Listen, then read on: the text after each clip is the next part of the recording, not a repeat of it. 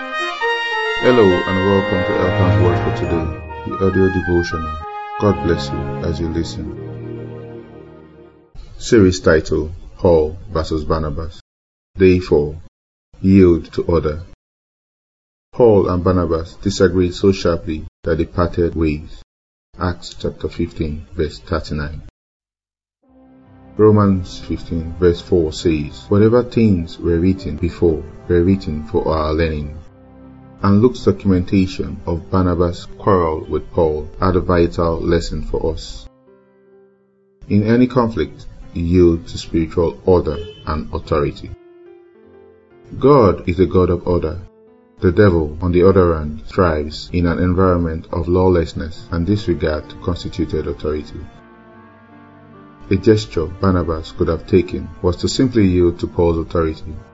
After all, it was Paul, not him, that Jesus commissioned for that work, as stated in Acts chapter 26, verses 14 to 18.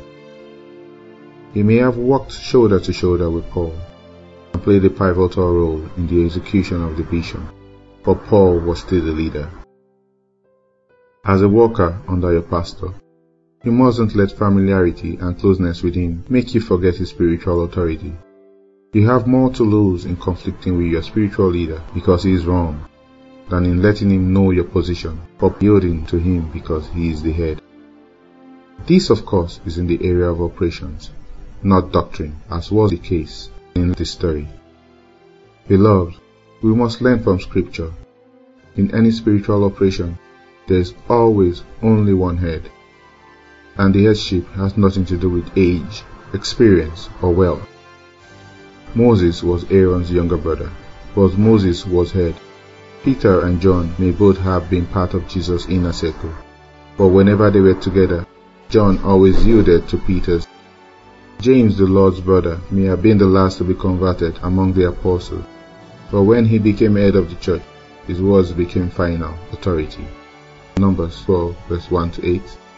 Acts chapter 3 and 4 and chapter 15 verse 13. There is something about order that allows the Holy Spirit to operate freely and smoothly in any operation. The leader has final responsibility before God, and yielding to his or her authority, if only for that reason, opens you up to blessings and graces you otherwise wouldn't enjoy. Amen. More blessings await you today. You will not miss them in Jesus' name. This was an audio recording of Elkan's Word for Today, the audio devotional for growing believers by Greg Elkan. For more information on other edifying resources, visit us at www.gregelkan.com.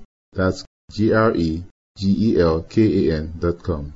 You can send your comments or questions by WhatsApp or Telegram to plus 234 813 664 2912. God bless you.